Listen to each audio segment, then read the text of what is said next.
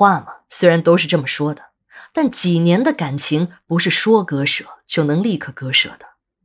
刚分手的那些日子，小赵白天在单位拼命的工作，轻活重活都抢着干，这样手里不闲着，脑袋里呢也就不怎么想小芳了。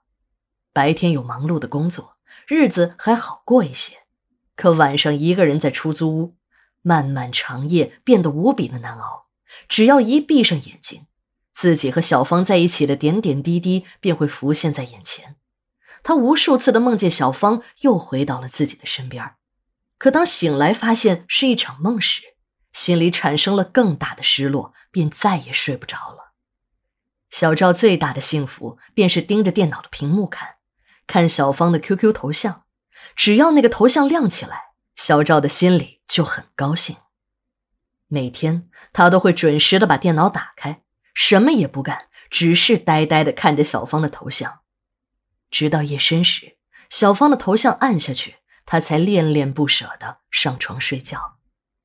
小赵也想像以前一样和小芳聊天，可他却始终都没有那么做，因为他知道，如果自己再找小芳聊天，他的新男朋友会误会的。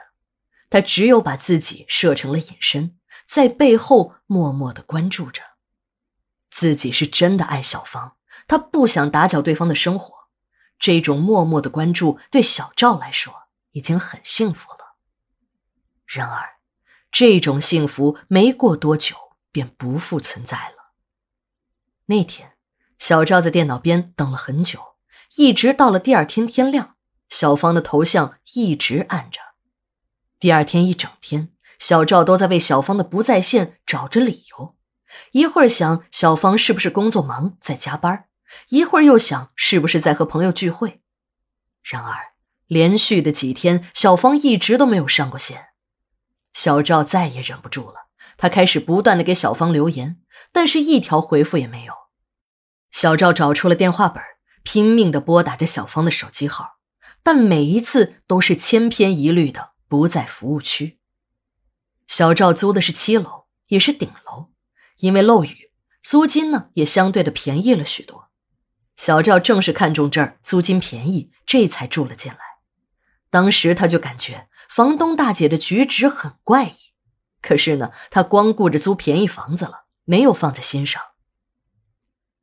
租这个房子连个合同都没有签，房东大姐只是给他写了一个收款的条子，便飞也似的下了楼。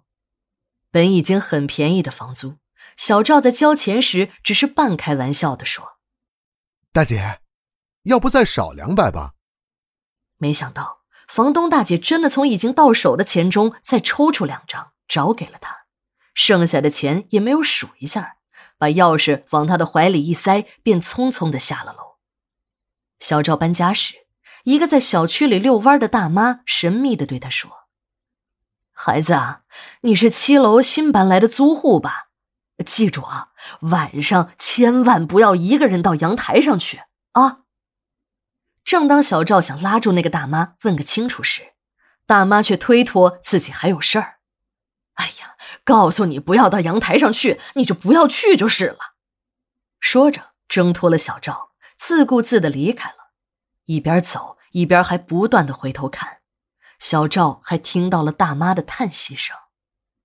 后来，小赵听说了，这个宅子之所以租金会这么便宜，是因为这房间里死过人。还不止一个。这个小区靠近大学，不少房主呢便把房子租给学生住。这所房子里以前住的也是学生，不知道为什么，连续有两个人半夜从阳台上跳了下去。在小赵住进来之前，这房子已经闲置了半年多。听说那两起案子，警察都定性为自杀，可死者的家属并不认可。还曾经把死者的尸体抬到了公安局的门前闹，其中一个死者的家属还找了一家鉴定机构，鉴定结论认为不排除死者是从高空被人为抛下的可能。小赵虽然在殡仪馆工作，但他一点儿也不相信什么鬼神。不过说的人多了，小赵的心里也泛起了嘀咕，心想：反正自己一个人也不开火做饭。